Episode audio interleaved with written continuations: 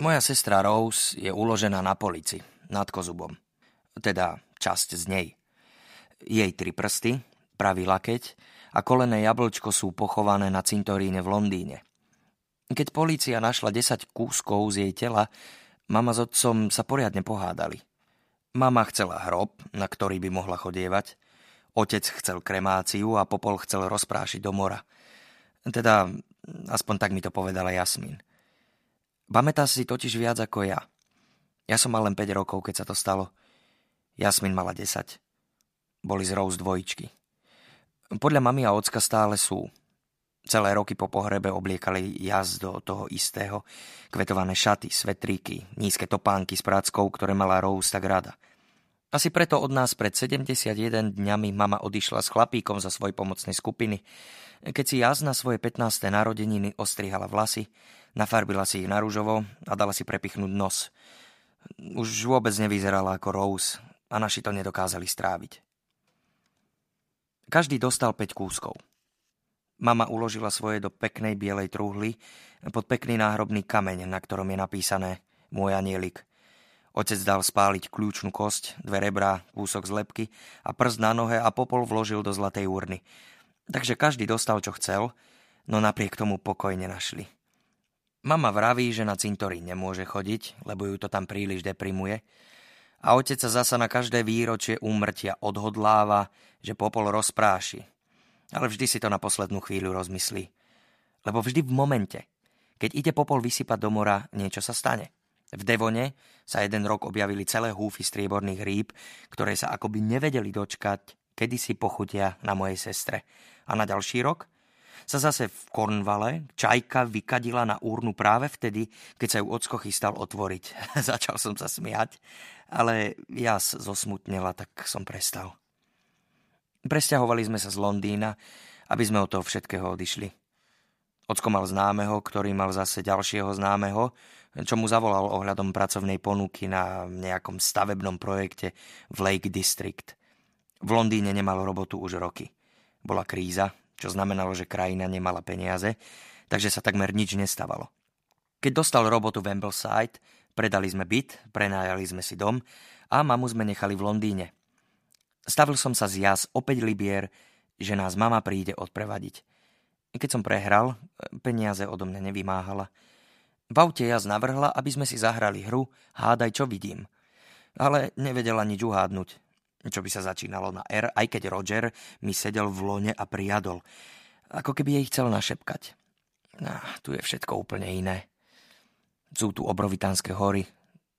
Skoro by mohli pána Boha na zadku poštekliť. A je tu ticho. Náš dom sme našli na konci kľukatej cesty.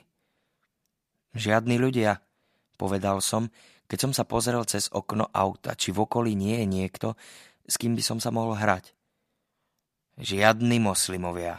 Opravil ma otec a prvýkrát za celý deň sa usmial.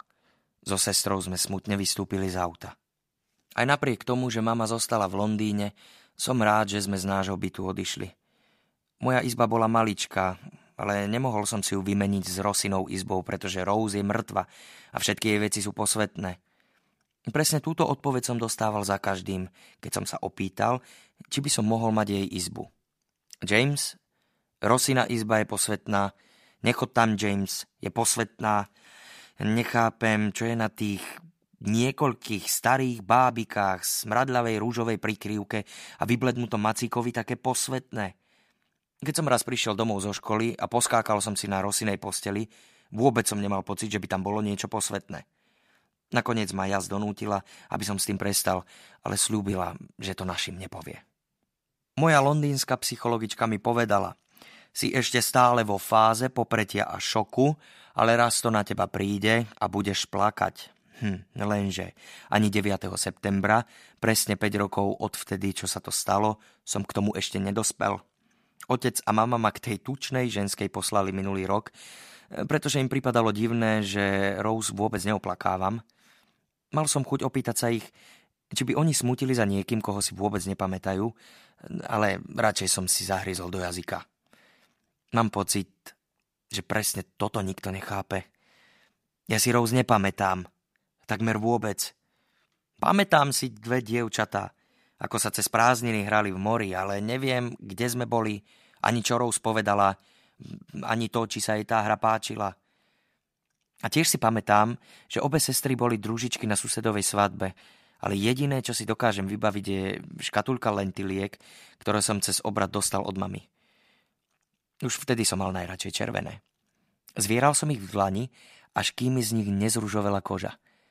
Ale nepamätám si, čo mala Rose oblečené, ani ako vyzerala, keď kráčala k a ani nič podobné. Keď som sa po pohrebe opýtal jas, kde je Rose, ukázala prstom na urnu na polici nad kozubom. Ako sa môže jedno dievča zmestiť do niečoho takého malého? Opýtal som sa jej a jas sa rozplakala. Aspoň tak mi to porozprávala. Ale ja si to vôbec nepamätám. Raz som mal na domácu úlohu opísať nejakú výnimočnú osobu. Po 15 minútach som mal napísanú celú stranu o Vejnovi Rúnim. Mama mi prikázala, aby som to roztrhal a namiesto toho napísal niečo o Rose. Keďže som nevedel, čo napísať, mama si ku mne prisadla a s červenou uplakanou tvárou mi to presne nadiktovala. S uslzeným úsmevom mi povedala, keď si sa narodil, Rose ukázala na tvojho pimprláka a opýtala sa, či je to červík. Na čo som zareagoval, tak toto do slohu nenapíšem. Máme zmizol úsmev z tváre. Slzy jej z nosa kvapkali na bradu a mne jej došlo tak ľúto, že som to predsa len napísal. O niekoľko dní potom učiteľka môj sloh prečítala pred celou triedou. Dostal som od nej zlatú hviezdičku a od všetkých ostatných sa mi ušiel výsmech a prezivka homoš.